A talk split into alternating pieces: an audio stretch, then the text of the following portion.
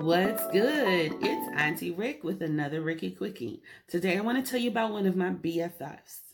Okay, it's my productivity BFF, and its name is Autoresponder.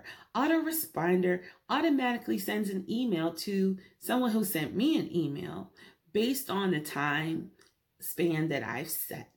So basically what happens is, if it's the weekend sometimes, if it's a holiday, and I know I'm not going to be working, I'll set my autoresponder up so that anyone who emails me during this period of time will get an email to say, hey, listen, thanks for sending your email. I'll look at it when I return on this date, okay? If you need XYZ, I can point them to a specific page on my site. If they're looking for ABC, I can point them somewhere else. It's similar. You can include links similar to like the pages you see people set up on their social media profiles that has the link in bio thing, and they have a page with all their links on it. You can put those. Sometimes you can put those in your autoresponders, but I do caution about using too many links because sometimes that flags your email for spam. So be careful with that.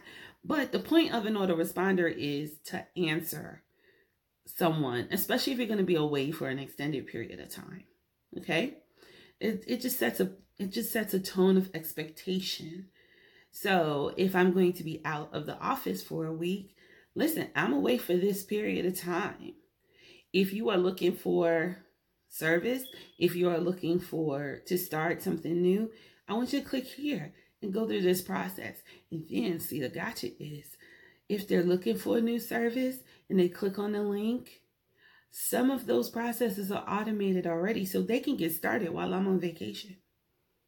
If I ever get to take a vacation again. Anywho, check out autoresponders, make them your friend, and use them. All right?